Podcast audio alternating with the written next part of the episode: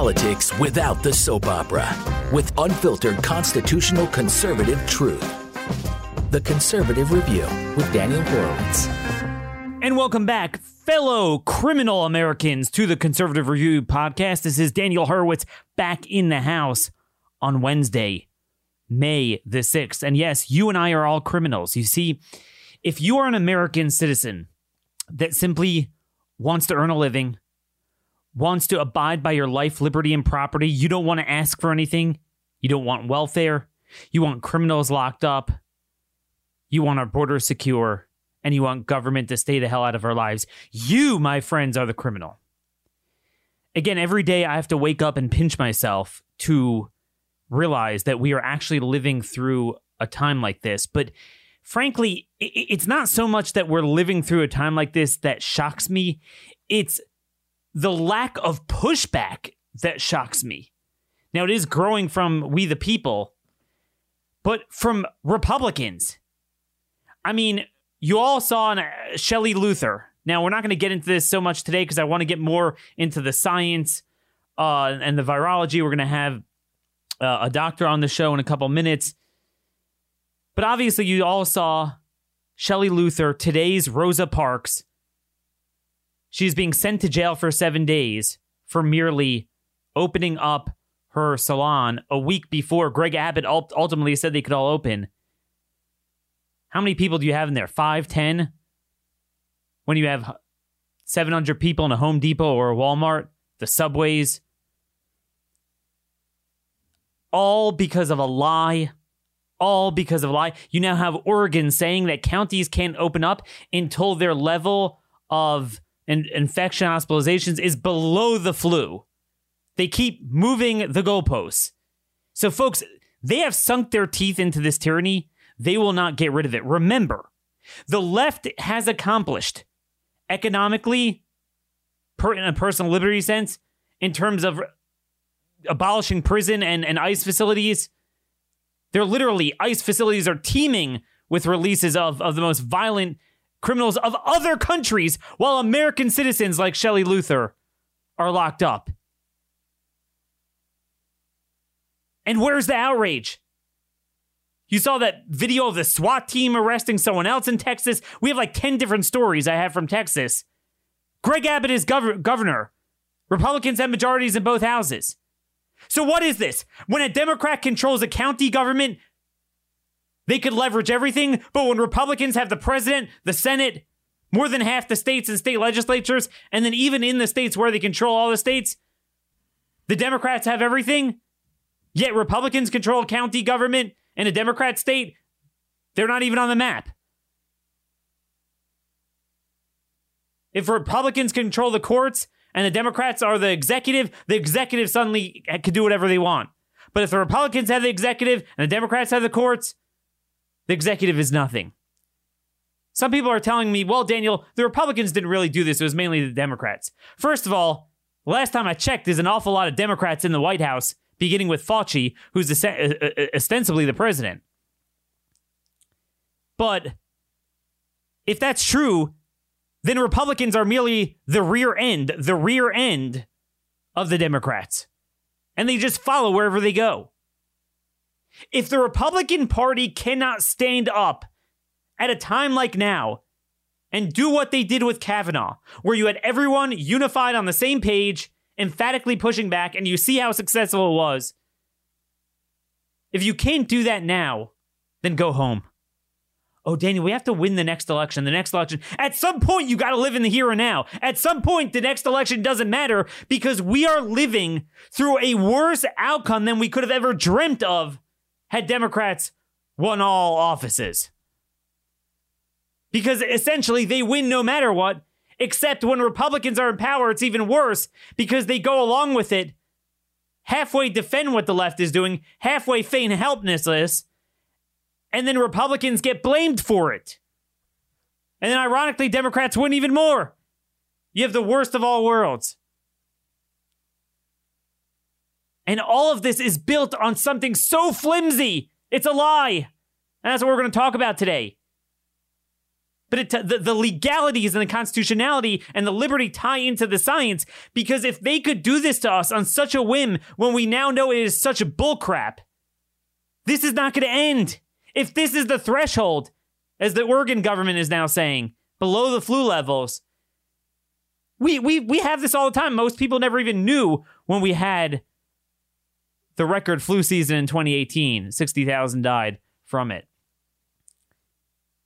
If that's going to be the pretext, you will, you will never put this genie back in the bottle if we don't have more people standing up like Shelley Luther. But anyway, many of you follow me on Twitter, and I'm going to have an article out today chronicling this.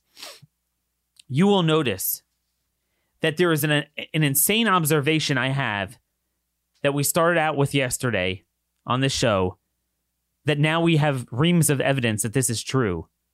And it is the most immediate point to get out to the public. See, we noticed there's something funny. If you look at the hospitalizations and just the anecdotal evidence on the ground, it looks like the epidemic is over. Pretty much over. I mean, everyone agrees that even the lockdown people are saying, oh, well, if you open up, it will get worse. But I mean, everyone realizes we're well well past the peak. Like every other country had. It goes up very quickly, but then it peaks and then goes down very quickly. Whereas if you look at the death numbers, they're all every day we're adding thousands and thousands, and, and it looks like we're, you know, we're blew past 70,000. It looks like we'll easily hit 100,000. Like, but, but it doesn't reflect that. Well, now we know what happened. Aside from all the padding of the data, and we'll get into some of that, it now appears that almost all of the deaths taking place are in nursing homes. And even then, depending on the state, it could be a lot of them are being recorded now, but they're backfilled. The deaths actually occurred several weeks ago. So the implication of that would mean that we are continuing a shutdown when there are essentially almost no deaths. Forget about outside of old and chronically ill, there are no deaths outside of nursing homes. On May 1st, in the state of Pennsylvania alone, 55 of the 62 deaths recorded that day were nursing homes.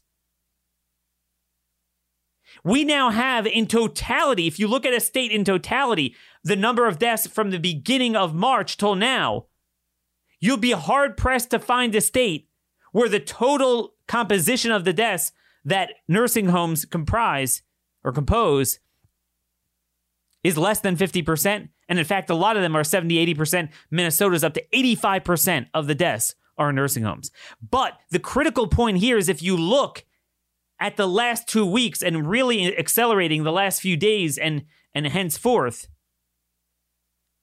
in many states, 80 to 90% of them are in nursing homes, if not nearly 100% are in nursing homes. So before we talk about what that means for nursing homes and how it is, in fact, those that are pushing the lockdown and the strategies and policies behind it are the ones killing grandpa, not us. So, in other words, not only are they killing the economy, killing heart patients, killing cancer patients, killing everyone with the shutdown, the mental health, God knows how many millions of people will die for years to come from this, but they are actually killing more COVID patients in nursing homes by indiscriminately focusing all of their resources on enforcing and funding lockdowns for everyone when they need to train their fire on where the fire is. It's like you have a fire in a building in a city and you indiscriminately spray hoses on the whole city, hoping that enough of it will seep into that building. But what we know for sure is that at this point, it is indefensible to do anything but focus 100% of your resources and the testing and the PPE on the nursing homes. I mean, like I said, for the amount of money we spent shutting everyone down and paying for it, trillions upon trillions of dollars, we could have, for a fraction of that, bought every nursing home patient a private villa with an aide who had the ability to test every 24 hours. I have data from numerous states, Massachusetts. On April 16th, 47.8% of the deaths were in nursing homes. Now it's 59. Pennsylvania on April 16th, it was 51.6. Now it composes 67.3. New Jersey on April 17th, it was 39.8. Now it's 50. Minnesota on April 28th, it was 77%. As of May 5th, it's 85%. Connecticut, as of April 16th, it was 40%. Now it's 55%. Virginia, according to Kaiser, as of April 23rd, was 22%. Now it's 57%. If you do the math, folks, it works out that almost every death, all the 300, 400 that were added in the last two weeks, were all from nursing homes. Because a lot of people were wondering, like Virginia, everyone's saying they're not peaking, the deaths keep going up. No, it's all from nursing homes. Now there's there's questions over why that's happening now, even worse than the peak. And there's a lot of very shady things, meaning either they're padding the numbers, they're backfilling them, or there's something very insidious going on in there. Meaning either they're coding just traditional, it's just a free for all because we know that, again, the virus is spread far and wide, and, and especially in a nursing home, a prison, a ship. Once you get it, everyone gets it, but it's not quite, as, but, but, but therefore, it's much, much less deadly, but they're assuming everyone dies from it. So, you know, nursing homes, people die every day. They're now coding them all as those deaths, as, as COVID deaths. Or is there something more insidious going on there? And I don't even want to mention it. But one thing we do know already is that in uh, California, New Jersey, Connecticut, New York, at least, and Pennsylvania, at least those states, the governors ordered nursing homes to take back people that tested positive for COVID in hospitals and brought them in. And we know that that killed a lot of people. This is unbelievable. Illinois accounted for 22% of fatalities on April 19th. Now it's up to 44%. If you do the math, that would mean that 68% of all the new deaths for those 11 days were in nursing homes. And the trend is accelerating every single day. The implication of this is enormous. Our government has an obligation, state by state, to put out data every day henceforth. How many, what percentage in each state are dying in nursing homes? How many are dying in nursing homes and outside of nursing homes that day or just being recorded on that day but were from before? And they need an age stratification and health status stratification. Because that will tell you the entire picture of what we are seeing now that essentially nobody under a certain age and without health conditions is dying. A certain relatively small amount that are older with health conditions are dying. And almost the rest of it is all in nursing homes themselves or long term care facilities, assisted living. This is the real scandal. This is what we should have focused on from day one. But I want to get back to that later.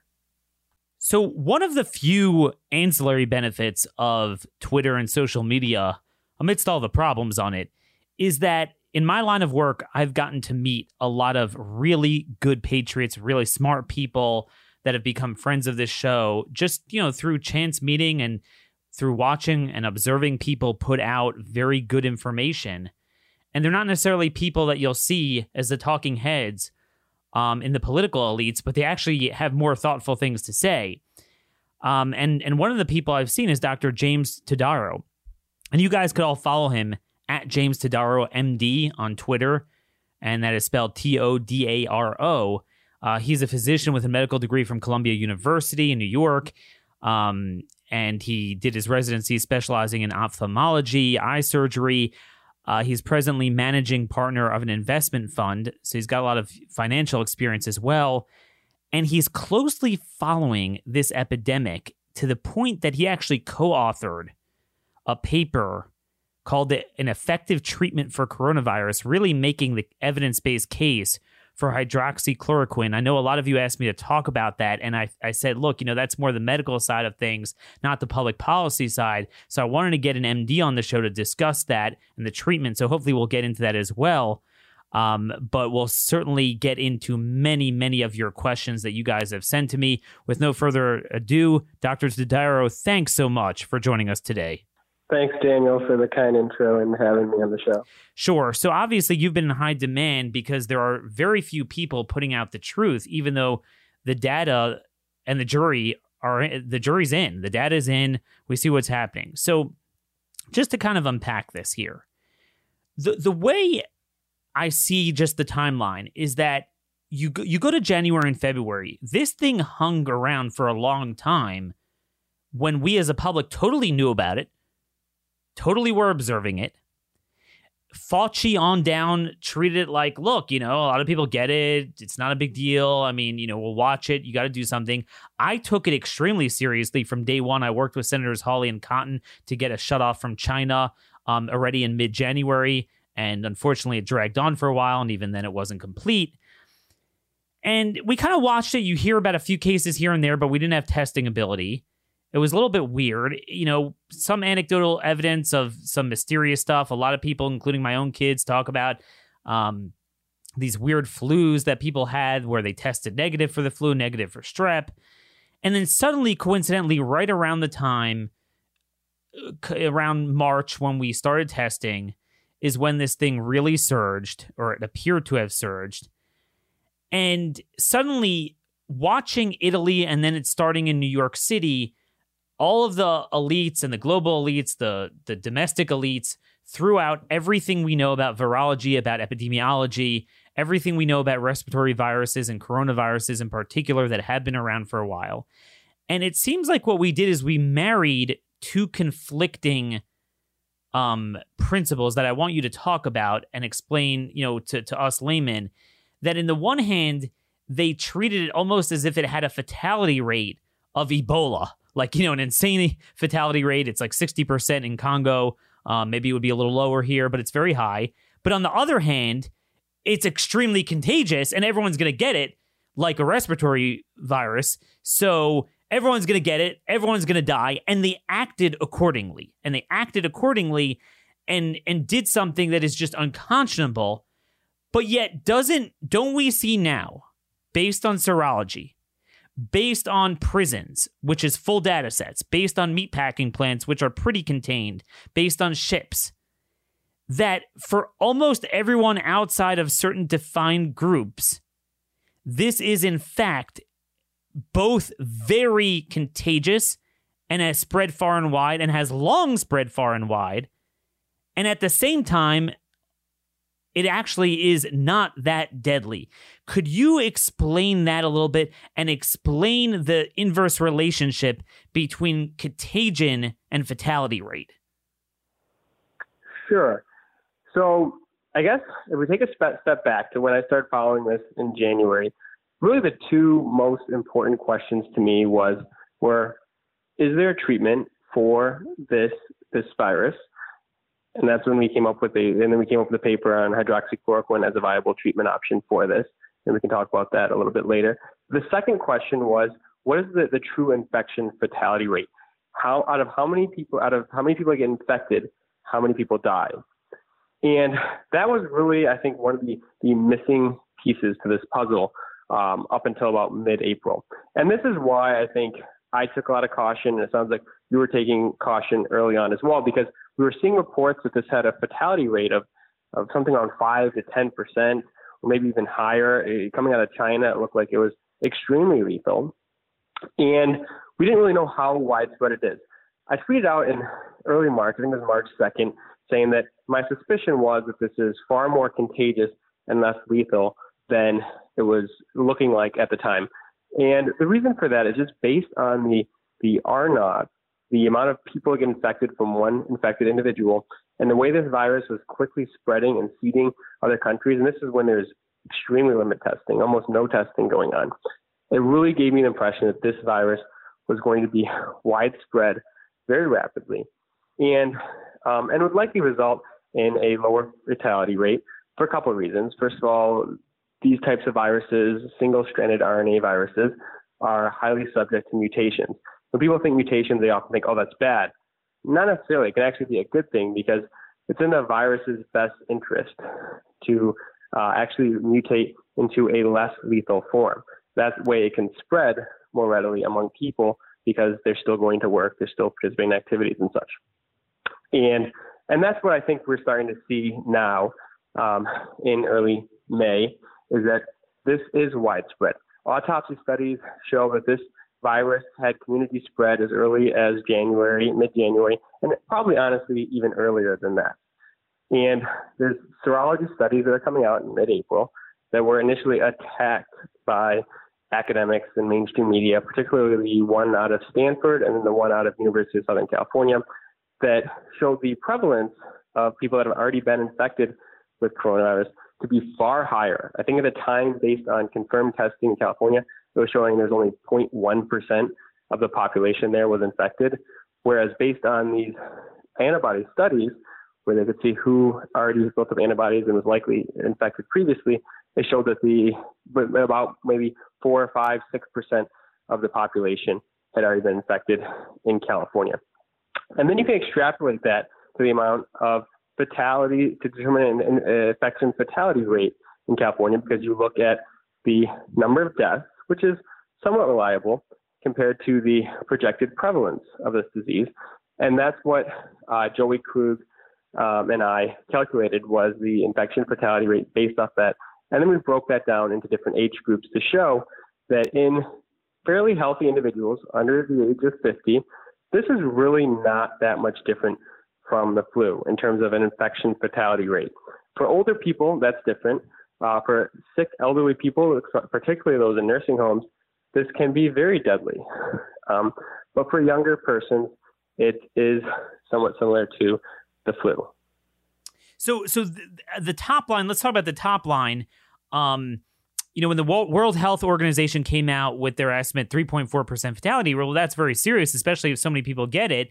But you're saying actually the evolution of viruses usually dictates that you don't have Ebola level fatality rates with something very prevalent. Like, for example, SARS, if I remember correctly, it was something like a 10% fatality rate, but not that many people wound up getting it, and therefore not that many people died.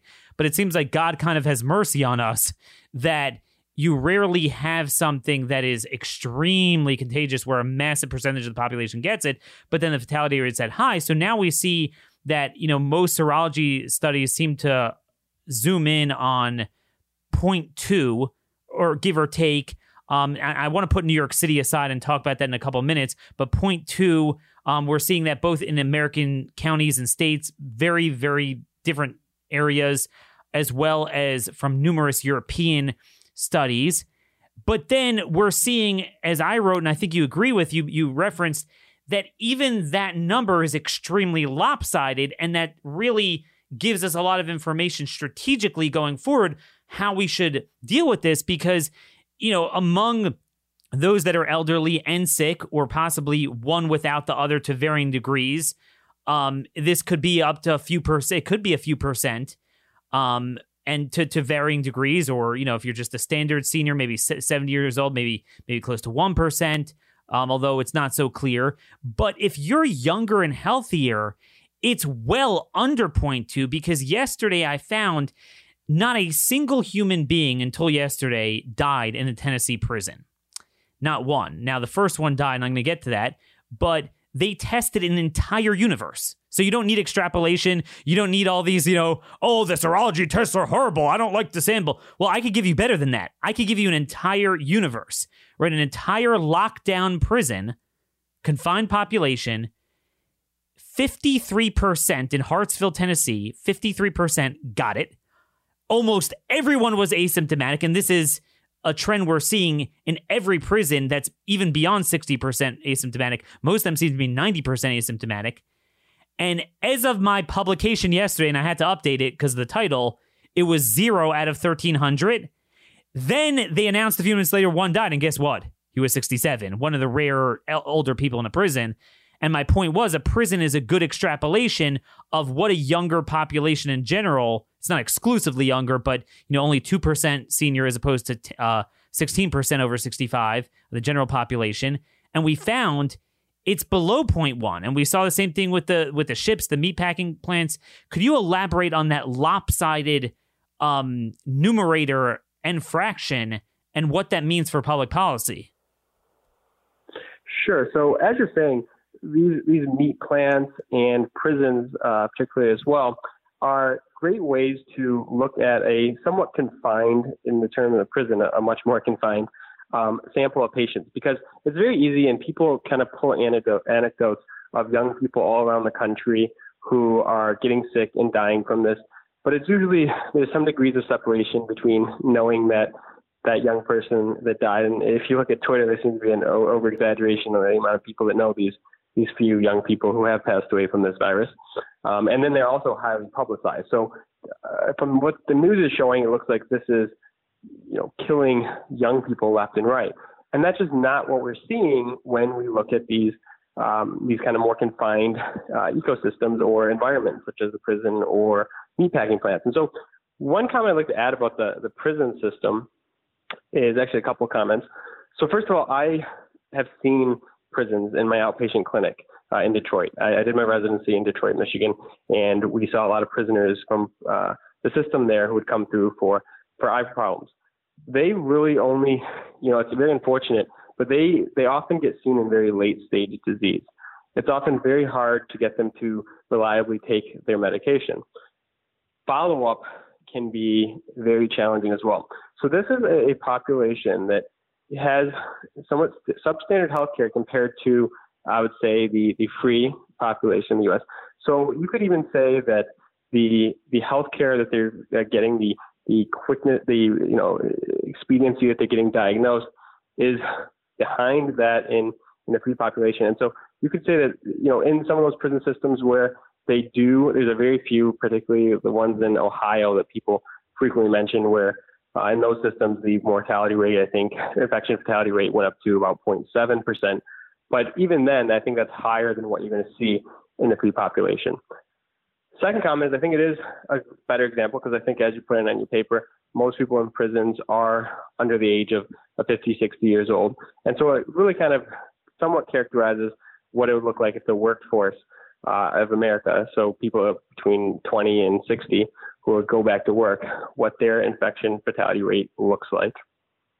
Um, and, um, and, and yeah, and what we're seeing in those studies is out of these large populations of people, very few deaths. And one other thing I want to point out is these uh, systems are being tested with uh, PCR tests. So they're looking for active infection with novel coronavirus. It does not take into account if they were infected, let's say a month ago, which we know the virus is spreading around oh, then. Wow. So they're, they're not antibody tests, you're saying? Not an, most of them are not antibody tests.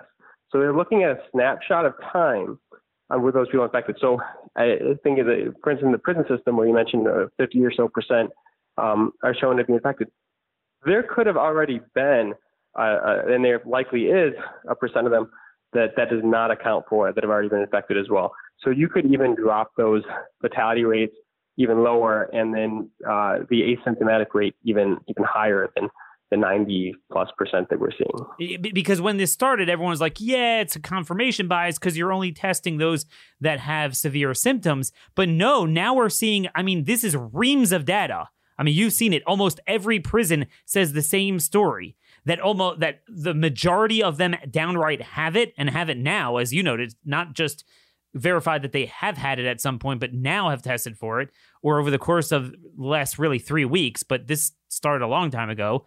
Um, and then on top of that, I mean, in four prison systems, 98% were asymptomatic. I saw one prison, a, a female prison uh, where every single person, every single person was asymptomatic. I was 100%. Um, so that tells you there is no confirmation bias. And in fact, it could be even less um, if you actually would get the full denominator. And then again, uh, uh, Dr. Todaro, then you have to go back to the numerator because even the numerator is lopsided then. You know, we're all worried about, okay, let's get the full denominator, but the numerator likely, and we know this to be true, even the few deaths you have, remember there's 1.2 million people nationwide in state prisons, not including federal, state prisons, and we're we're seeing 60 70% positive rates um and 187 deaths.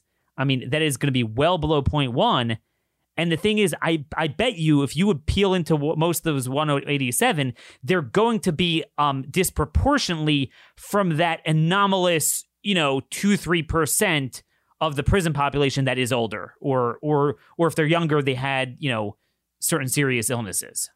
That's exactly right. So I mean, that's I think I think this is this is quite obvious. Okay, Um, another thing I want to talk about is potent- the potential of uh, a super load, a super load transmission of somehow being, you know, pinged by multiple, you know, carriers of the virus and getting a really bad case. And is there such a theory and is it legitimate? Um, so if you look at what's going on, I think a lot of us have really figured out everything we need to in terms of public policy. It's quite clear this whole thing was a farce. It might have been legitimate to, you know, for a week to see, make sure, double check what we pretty much knew and you you called it. You called it March 2nd. March 2nd, I got the tweet right here for our listeners. I think, quote, I think the next two months will give a better idea of mortality rates as the U.S. finally starts to test people. I suspect the contagiousness is underestimated and the mortality rate is overestimated. But now we know that. We know that. But there's still things we are learning, things that are funny. Why did this place get this, this place not? All the different countries comparing it, all the different states. So the two big mysteries that stand out in my mind are this, and I want to see if you could shed light on them. So number one is the timing. So again, I, I called it from day one because you know my expertise is actually immigration policy.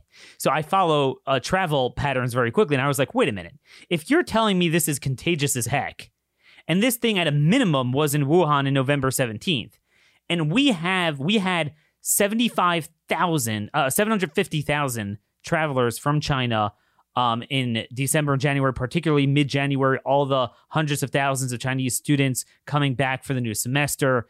And then even after the shutoff on February 1st, it seems like we had another 50,000, which is a whole nother controversy. God knows how many from Europe. I mean, I didn't even factor that in.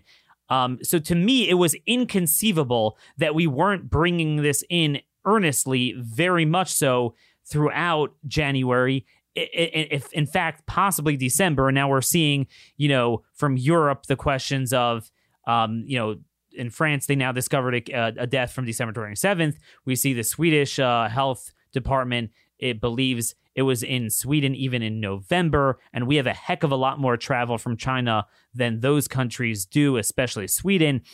So to me, it was inconceivable this wasn't brought in before. And, and one of the arguments I've been making is that even if you want to tell me lockdown um, would work even in a in a myopic sense, meaning forgetting about the net loss of everything else and the lives and the cancer patients and heart patients and the fact that you're going to wind up getting this back because you're not going to achieve herd immunity. But even in the short term, my point was that could only work if you're one of those countries that really jumped out ahead of it and did it early. But when you let this in so contagiously for months and certainly in earnest for weeks, you know, it's like it's like spitting in a sea. What are you what are you doing there? But the the two questions that I have remaining are number one, how come we didn't see this massive surge in January and February?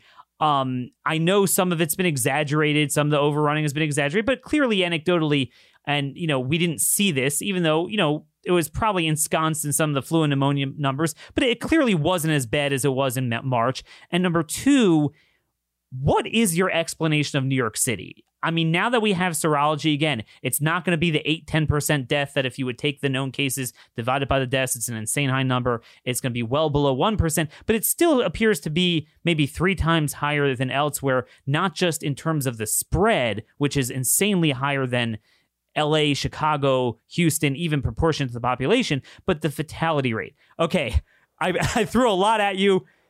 Let's see. Let's see what you can do with it. Unlimited time. All right. All right. okay. All right. A few different pieces there. So regarding the um, why we weren't seeing a surge in cases in January, February. Remember, even though this had exponential spread, it still took a, a period of time before it started reaching a point where it was uh, kind of uh, exhausting the resources at hospital systems. And that's when it started to, I think, become readily apparent that that there were a was widespread um, disease present. Um, the second part, though, is I think that it, there's a good chance that it it mutated to a more contagious strain throughout that time. It was kind of incubating, went from person to person, with kind of trying out its different mutations to find one that that really um, kind of was you know easily transmissible, and then that that took off. Now that has not been confirmed. There's a study that came out yesterday that showed right LA Times did a piece on it. Um, the LA Times piece, by the way, has been criticized enormously for, for different reasons of it, but not regarding the part on the fact that they that this did likely mutate into a more contagious strain, which that's the kind of the part of the this article that I found interesting. Um, so that could be another reason why it spread, it began to spread much more rapidly um, in March and April. Um, regarding New York City, so you kind of mentioned at the beginning of, of your talk about viral load. Does that matter, or is that just a theory? And I think it does have merit. So, and, and a few experts in virology and infectious disease have said this as well. And I actually tweeted a nice little chart on it, I think back in early March, showing that just based on exponential growth alone of viral replication, that the difference of of how much load, so how much uh, kind of infectious dose you get at the very beginning of your illness matters because that's where you kind of start your point of exponential growth and can you know have a have a large difference over just a few days. And so the goal is to not get a large enough infectious dose to immediately overwhelm your immune system. Your immune system needs time, it needs days to build up the right antibodies to fight this virus. So if you get a very large dose at the beginning, large infectious dose of this virus, it can it goes in just a few uh, rounds of exponential growth, and now your body's overwhelmed. And that might be the cases that we're seeing that you know why certain people, why even some young people, uh, it, this this has been so fatal in them, young healthy people in New York City in particular. Yeah, in other words, outside of New York City, it's almost not even on the map. In New York City, it's still an infinitesimal percentage of the deaths there, but it's on the map that you could find some younger people um, although again, I think they do put out it's still about 99% had underlying conditions, but but you do find, you know, some younger people, everything seems to be broader there, a broader epidemic, more people roped in more demographics, and it seems as a percentage, you know, if everyone where else will be 0.2, then they'll be on average 0.6 or whatever. Exactly. And then when it comes to this, this infectious, think about New York, which from the very beginning, I had a brother that was out in New York um, during this time, and and this was before there's really almost any cases in New York. Really, I think the first cases were popping up in Washington at the time. But I said, you know, look, New York is going to be where this thing hits hard. This is the first place. So John, John, my brother, when you when you see this coming, you know, we'll have to, you know, make a decision about it and stuff and see because that's kind of where it's going to start happening first. And the reason I thought that is because you you have people packed in very close together. You have people packed in in subway cars people coughing and sneezing on them. And so you have that possibility of having that, that larger initial infectious dose from this virus. And maybe that is the reason why, uh, you know, there are those, because it, it doesn't take a whole lot of, of young fatalities to change this number because there's, there's not all that many of them. So if you have this 50 or so young people that get this overwhelming infectious dose, that changes the numbers dramatically for that age group. Um, still very low, but changes the numbers dramatically compared to, say, uh, California or Texas or other areas where people are not crammed together in subways and maybe getting as, as high of an infectious dose. And this is kind of played out with healthcare workers too. It does seem like healthcare workers have a little bit higher, essentially, uh, you know, degree of symptom, symptoms and fatality. Sub- subway workers, right? Exactly. subway workers. My, my understanding is that subway workers have died in New York City twice the level of NYPD and fire, which are both very exposed, put together. So that would explain it. And I think that's a terrific explanation. And I and I'm assuming that's your explanation or or at least hypothesis for places like Lombardy as well. Yeah. Yeah. I mean, exactly right. Whenever you have people that close together, there is that chance that a few of those people are going to get that that infectious dose that overwhelms their system, and and you know they, suffer an unfortunate outcome. So my my problem with that, so that that does really satisfy the puzzle a little bit. Um, the problem I have with that is I, I thought for sure that was true.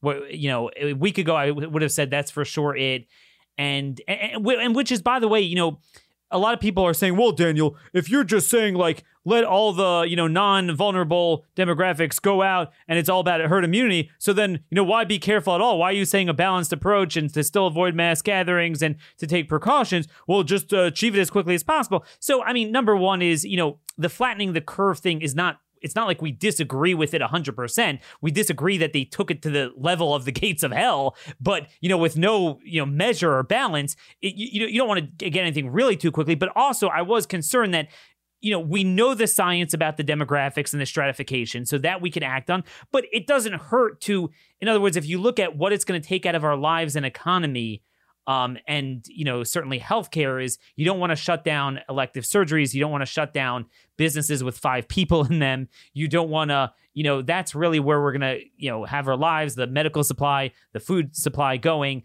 Um, you know, basketball stadiums and things like that. I mean, it will take a chunk out of the economy no matter what, but you know that we have to learn a little bit more. And and that was kind of my explanation. The second half of it was the viral load. But the problem that I'm having is what I said with the prisons.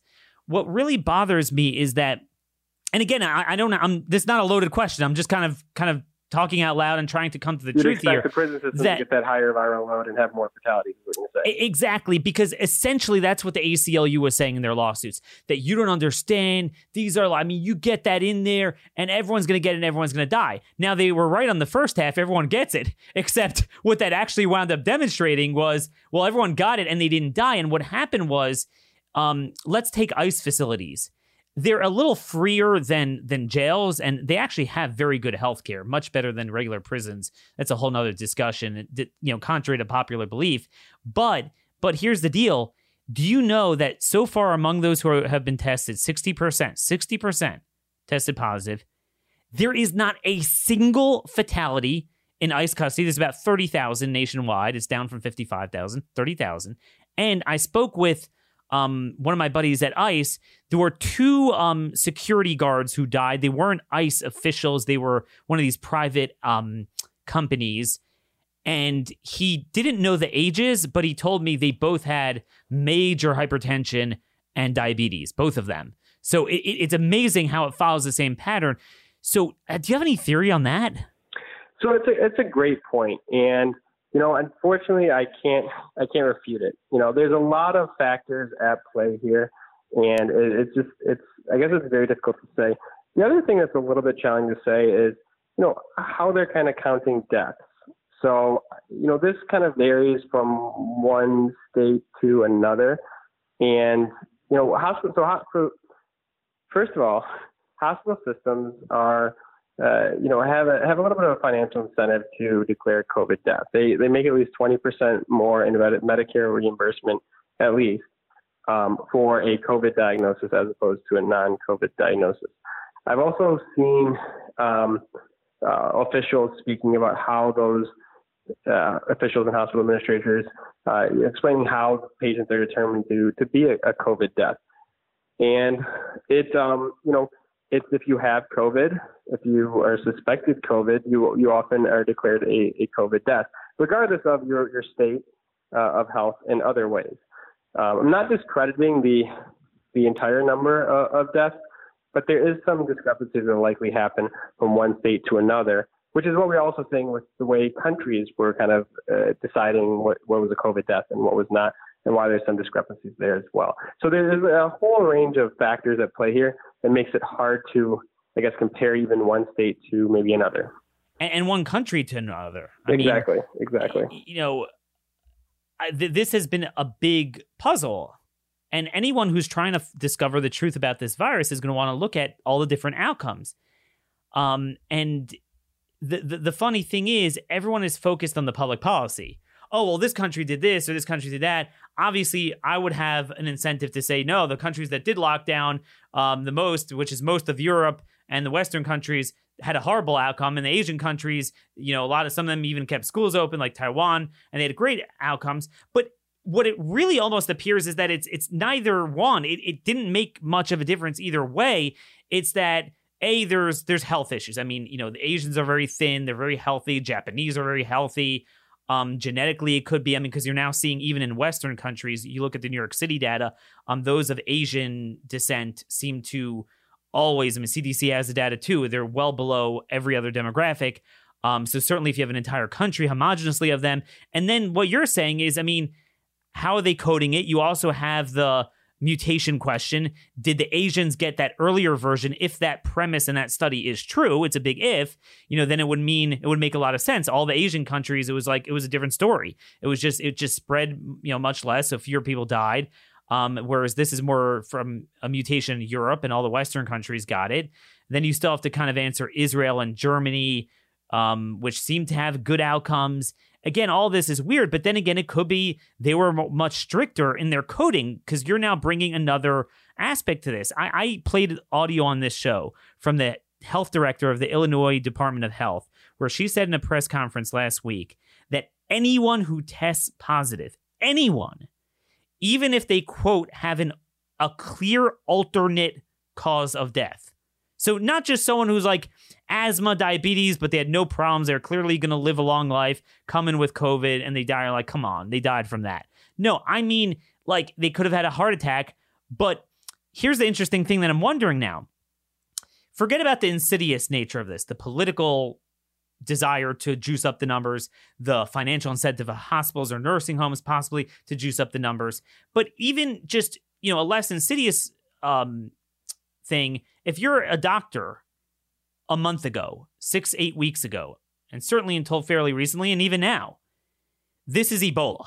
This is like, this is the bubonic plague. So you test someone like, you know, he had COVID. Oh my God. Like, like it's like if you would test someone as Ebola, like, come on, he died of Ebola. Like that, that's that's clear. But now that we know everyone has it, I mean, I'm exaggerating, but you know what I mean. It's it's it's far and wide. Millions upon millions have it and have had it and therefore it's not nearly as deadly. So even if you're hospitalized and you test positive, I mean, people die every day of all sorts of things. And I would venture to say the majority of the 70,000 are legit. But I don't know, is it really more like 40 or 50 than 70? I really do wonder that because I want to venture into the final point and I want to get your take on this. My article just published as we are recording today. Um, one of my biggest observations, and I really think this is the most important thing in the here and now, is what is the state of play of COVID in America right now? That's a very important question. If you would have told me a month ago, where would we be, Daniel, on May 6th? I would say, if you look at all the trends of the six to eight week shelf life, it goes up very quickly, it goes down very quickly. We would be done with it, or pretty much done with it. But in fact, what you're seeing is the deaths are skyrocketing. They're off the peak, but they're not plummeting. There's several thousand every day. Now, the hospitalizations are in the toilet almost everywhere. Anecdotally, it, it, it, it appears to be over, but the deaths keep coming. Now, again, some of that's the general inflation that we believe is taking place. Some of that is backfilling, that they didn't die, depending on the state and the city that day, but they're backfilling them. But then I discovered they the 800 pound gorilla in the room which would explain the hospitalizations because they're dying in nursing homes. You look at Pennsylvania on May 1st, 55 of 62 of the announced recorded deaths, whenever they had occurred, were in nursing homes. Every state now, every state now appears to be, with the exception of New York because the ubiquitous spread, but even then it grew, every state appears to be over 50% in terms of the composition of deaths that long term care facilities make from beginning to end of this epidemic. But if you look at the last two weeks, it is, it's almost like essentially no one's dying outside of a nursing home. I mean, it could be a little bit exaggerated. What is your take on that? I think for sure it demonstrates the the epidemic is over outside of it and it is unjustified to keep this going and unjustified not to put 100% of our resources into nursing homes rather than spending our time and regulation and police force on you know a quarantine of beaches where there's no spread or no proven spread. But what do you think that what is going on with the nursing homes? And why would the why would the spread be even worse now there than the peak? So couple facts factors. So first, it um, you know this confirms the the idea that we're now coming around to that this is really a disease in the elderly, a disease in the sick. And who are the most vulnerable? It's it's people in nursing homes. And so it, it makes sense that you know out of the out of the you know 50% of the uh, deaths from COVID-19. I've seen different reports, but it, you know, ranges from 25 to 80 percent. But we can land for the purpose of this call at 50 percent of COVID deaths are from nursing homes. only 0.5% of the population is in nursing homes. So 0.5% is now making up about 50% of the deaths. Why is this increasing now? You know, that's that's a great question. Or, or, is it? Or is it? I mean that that in other words, I'm not trying to be funny here. I'm just saying I'm I'm literally talking out loud to our audience. I I did not I just presented the data in my piece and I presented that for sure we know people outside of it this this nonsense needs to stop. Now the other half of it I don't know. And and I'm asking um either they are padding the numbers. In other words, either um because again, I mean every covid person and then they die um, they're they're coding it that way, and you have to have some sort of analysis of how many typically die per day, per week, per month in a nursing home, and see if they're just throwing those in. Um, you have to see if some of this is the the blowback or the the the washback from those in Pennsylvania, New Jersey, New York, Connecticut, and California, maybe other states as well, where the state mandated they take in those who tested positive from hospitals. Maybe some of that's a lagging factor of that. I don't know. Um, and maybe, and this we, I think they need to be transparent about, and they're not. How many of them are backfilled? We know the 1700 in New York City yesterday that was backfilled. We know that. Um, but I, I don't know. So, I mean, so you, do, you, do, you have yeah, any you good, any ideas? Good, good points. So um, you can, so you know, people in nursing homes are, are at a much higher risk of dying every day than than people in the general population. If this is indeed widespread, as it looks like we are seeing, that you know a large percent in these nursing homes, it's likely there's a large percent of this virus spreading throughout them, and so anyone that dies, there's a very good chance they will test positive for COVID, and that doesn't necessarily mean again that they died from COVID. It could just be that overlap. So maybe we're getting a increased um, number of, of these COVID deaths, which maybe aren't directly actually attributed to COVID.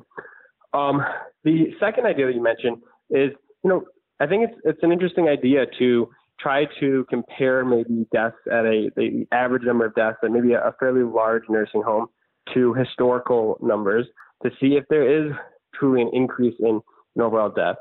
Um, there's flaws obviously with that science, but it might be a little bit of a kind of case series um, analysis or a, kind of a study case to, to determine if the numbers are truly going up that much. I mean, with 50% of deaths happening in nursing homes, one would expect you to be kind of taking out body bags after body bags in nursing homes um, compared to to prior years. Um, I guess that's all I can speculate on that. Sure, and and, and I, that's the thing. I don't want to put you on the spot. This is not got you, and I just I'm just talking out loud because you would think at a minimum the government every day would put out state by state data the following. How many died inside a nursing home? How many outside? How many died that day? How many died previously and are being recorded that day? And then just in general they should always be doing this some stratification of, of the age and health status. I mean th- this makes all the difference because i mean i'm not making this stuff up and you're going to see um, i have all the data and, and it's not like relative to march. It's relative to april 19th the percentage were so if you go let's just say from 30% being nursing home deaths to 60% being nursing home deaths in total over the whole time over a matter of two weeks that means in those two weeks and i actually dug out the numbers like in virginia it would mean that almost every person who died is in a nursing home. I know that's taking place in some of the smaller states in minnesota. Literally almost every single person now dying there is in a nursing home literally because now they're up to total, and this from the beginning, 85%. 85%. We're not talking about elderly and chronic conditions. We're talking about just in a nursing home. Elderly and chronic conditions, as of last week, was 99.24. And, and kudos to them for putting that out. Others have not done that. But I mean, this is remarkable. I mean, they, are saying is, everyone's dying, and you know we need to know what's happening now. It is, and I, I would say that the, the probably the main takeaway point from this is a little bit twofold. So one, we need to protect uh, the vulnerable in nursing homes. So there are uh, different from people that are in the workforce. They have less control over their environment. They can't really decide which staff sees them. It's hard for them to make decisions on any protective equipment or kind of protecting themselves from this. So I think there needs to be a uh, strategy in place uh, in America to test those uh, you know, nursing home patients, people, and staff, and aggressively treat those people uh, with hydroxychloroquine. That still seems to be the most effective therapy that I'm seeing, and that would be under medical supervision. And just and that would be a way of protecting the hydro, the uh, the nursing home uh, people, while we are now learning that the the workforce is people that does have a very low fatality rate, and those people can go out to work, and I still think should uh, have early early treatment for diagnoses uh, when appropriate. But um, I think that would be a good strategy for reopening America, getting our economy back on track, and there can be some social distancing and stuff initially to make sure that this is a prudent approach. But uh, that's kind of what I think would be a good strategy for reopening America. And that's a lot of that's uh, captured in a, a, report we put out um, about a couple weeks ago now on uh, a two-step strategy to reopening America. What do you say to those? What do you say to those who contend that? Well, okay, even if you're right, it's still only 10% of the population that got it. You know, it, it's a long ways towards herd immunity, and so many people are going to die. I actually would venture to guess that it's it's higher than that already. Again, I'm going to double down on my uh, on my early March uh, prediction. I think it, again um, these serology studies. I think that they tend to have more false negatives than false positives, and so I think they're actually a somewhat conservative estimate of the amount of people that have already been infected with this virus. Um, like I said, regarding any of the PCR tests for an active ongoing infection, it um, it it's a snapshot in time. And then uh, some of the antibody tests don't necessarily look at IgM antibodies, which IgM is um, evidence that you're kind of actively fighting off this infection, whereas IgG uh, tests are looking at antibodies saying that you already made antibodies for this historically. And so, you know, some, some of the antibody tests may be missing people that are asymptomatic, but with an active infection uh, going on. Very, very, very important observation. I, and I would just say also with the nursing homes, this is a, a, a feather in the cap of the viral load theory that you know it does appear that in the nursing homes again and we're not sure how much of this is is kind of funny money how much of this is real but if you take at face value what the data there the states are reporting you know yes and and you have some data on this yes the fatality rate could could rise to you know over 1% and even 2 3 depending on how old you get but it appears that the fatality rate in nursing homes is is even much higher than an individual who would be 85 years old outside of one. And that almost does give credence to the viral load theory. But then you know again you'd have to know the difference between prisons and there. Yes they're older and a larger percentage will die but either there's a viral load or not i'm not sure. I mean again it's just something that maybe you want to study ask around. I'm i'm really curious about. Um I, I know I, I, I only asked you for half an hour, but if you have three more minutes, if you could stay, could you just give the quick case for hydroxychloroquine. Um, what did the VA government study get wrong by saying it harms people and it's not good? And if you have time, what do you think of the Gilead uh, remdesivir um, drug that they're talking about? a lot of substance to cram into three minutes, um, but uh, I, I, don't mind running a little bit longer if, if your audience. Okay, if you're, if you're okay with that. yep. Um, so the VA study was published a couple of weeks ago.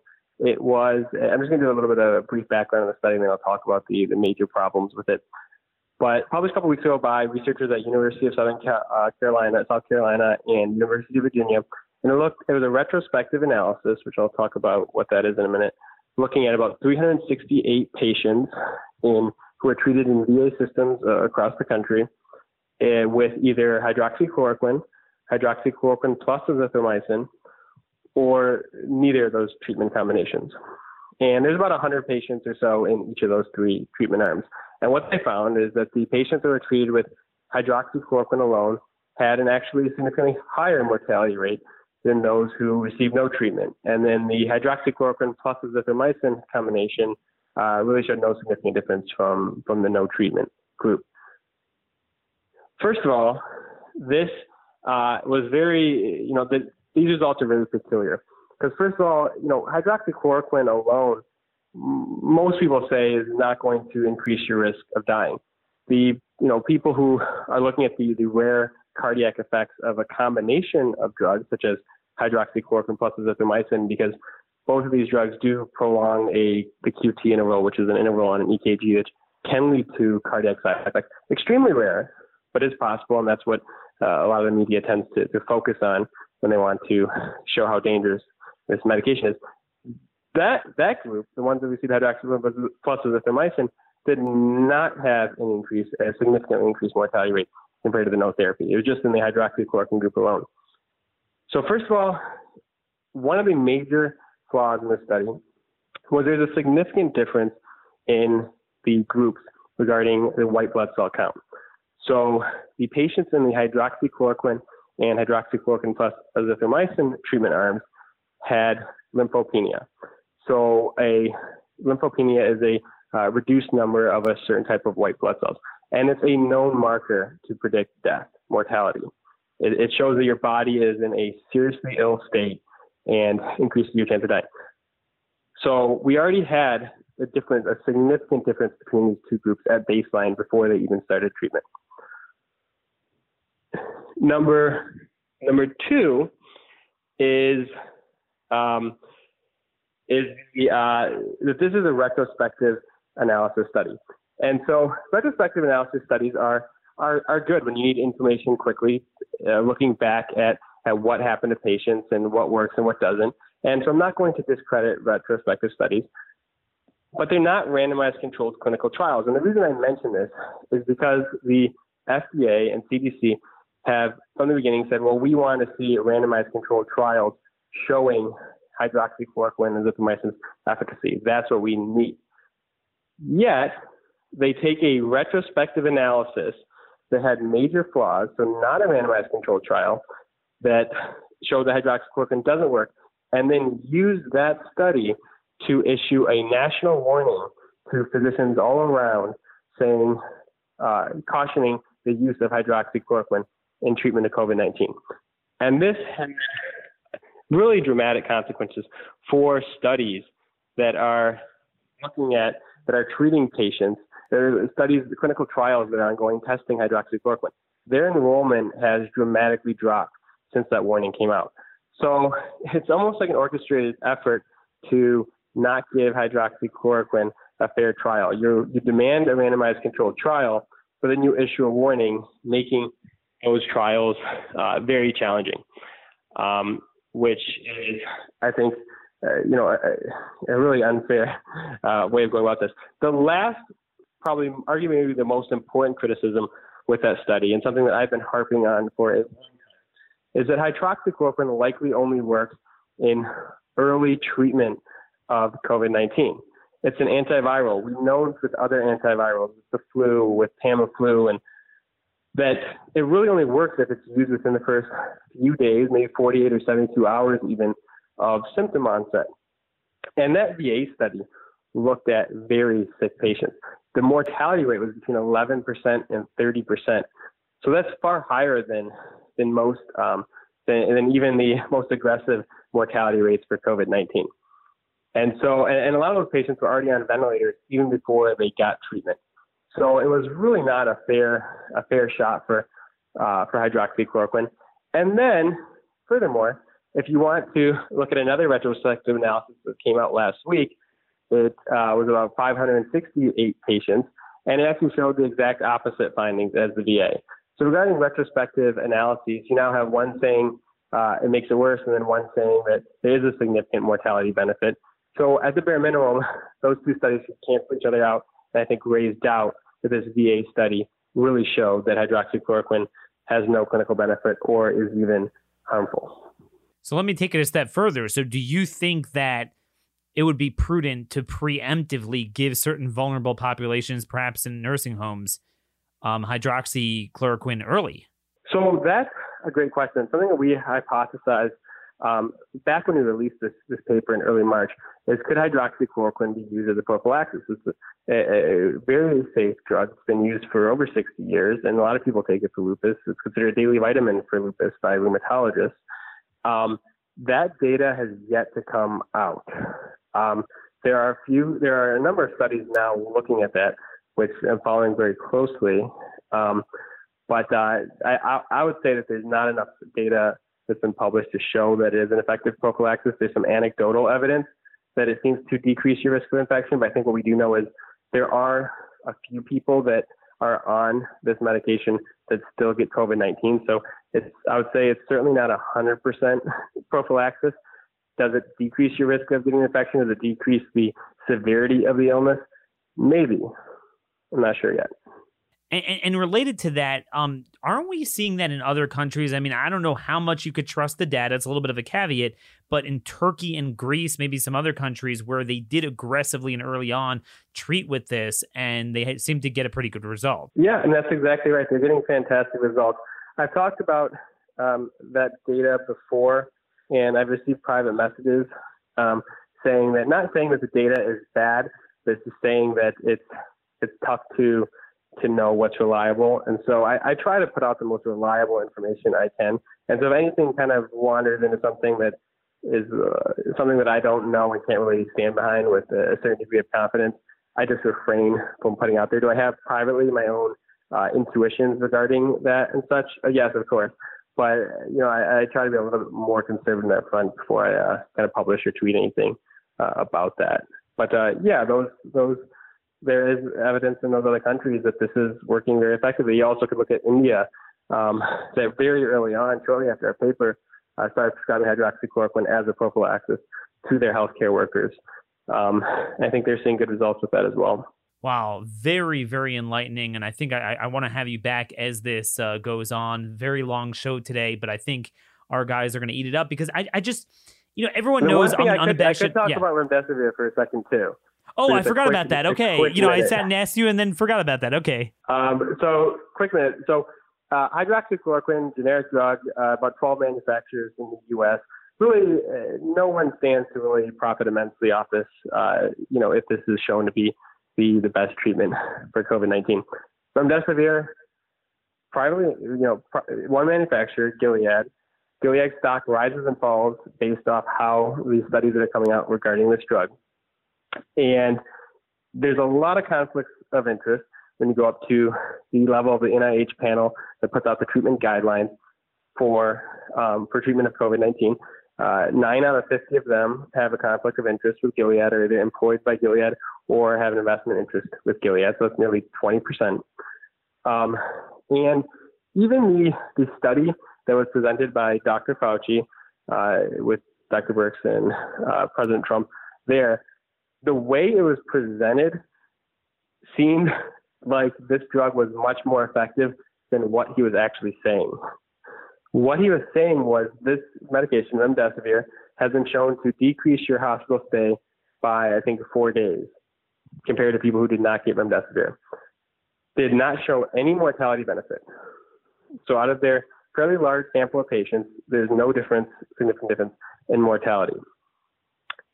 Moreover, a study that was first accidentally leaked by the World Health Organization and then taken down and then published right after uh, Dr. Fauci made that announcement was a study that showed remdesivir did not have any significant clinical benefit to uh, patients compared to no treatment. And that was a randomized controlled trial as well. So it's, there's, a, there's not a whole lot of great support for remdesivir at this point. And I would take, like to take that one step further even remdesivir is not a good treatment option for most people. It's not a good treatment option for early courses of disease because it's an IV. To get this medication, you have to receive in the form of an IV, which means either going to the hospital or having some outpatient service providing an IV for you. And is that necessary in the vast majority of patients who are now learning that are either asymptomatic or have an extremely low infection fatality rate? Whereas something like hydroxychloroquine, a widely available pill, that is something that is much more friendly and could be so much more powerful, uh, you know, when or if shown to be as effective as, as we think. Yep, and, and and from what I've heard, I, I told my audience I have an uncle in Long Island that was hospitalized. He was on oxygen. Um, it wasn't. It was pretty pretty bad case of it, and I believe that's how they treated him there. Thank God Cuomo relented um, and it it looks like it had a positive result, and that was even a little later. I mean, he was sick for a little while. Yep. So that's that's the last thing I, I, it's been interesting is so New York what you know, they announced in uh, late March, early April that they were doing this you know this trial of of hydroxychloroquine and chloroquine in patients. Supposedly those results were given to them in in late April, I think April 22nd, and yet have yet uh, yet to see any anything published out of that. My assumption is that they they probably used this uh, medication late in disease because they were interested, I guess, in conserving the the supply from the sickest patients. So I don't expect the results to be that fantastic, but it's very peculiar to me that that those results haven't been published yet. I, I'm not sure why.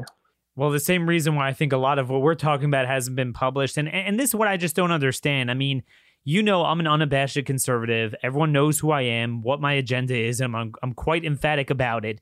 But at the same time, I do have journalistic intrigue, and you know, y- you have something that shut down the entire world. You want to learn about it, and I find it amazing that this engaging conversation is not taking place on some of these bigger shows, bigger venues. Um, and and there's just a lack of of academic peculiar uh, uh, peculiarism or or even just like insight and interest in anything. Um, it's almost like shut up. This is what we need to be doing. And, and just basic questions about this. And, and again, it's one thing in February. Okay, we don't know much about it. What's the deal? But by now, I mean, CDC has got to be sitting on endless, endless data. Um, and it's just shocking to me how they haven't published much. I agree. Anyway, we are in double overtime, but I think our audience certainly appreciates your time. Keep us updated. Follow him at, James Todaro MD on Twitter. You could see his pinned tweet at the top has a copy of his um, study on hydroxychloroquine uh, where you could see his case, an evidence based case for use of its treatment. We are out of time. Fight for liberty. Do not back down. Same time, same place tomorrow. God bless you all.